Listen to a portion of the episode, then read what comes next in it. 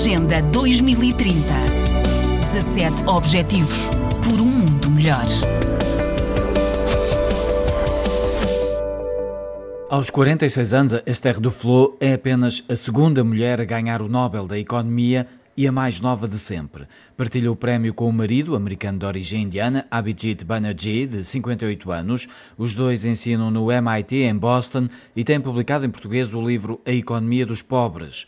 O esforço para combater a pobreza a nível global vale também o Nobel ao norte-americano Michael Kramer, de 54 anos, que ensina Economia do Desenvolvimento na Universidade de Harvard. Os três economistas mostraram que o problema da pobreza pode ser mais bem enfrentado abordando áreas mais pequenas, como a educação e a saúde, tornando as dificuldades mais fáceis de resolver, justifica a Academia Sueca. Como resultado direto da investigação dos três premiados, milhões de crianças indianas têm beneficiado de apoio escolar e em muitos países milhões de pessoas beneficiam de investimentos maciços na prevenção da saúde.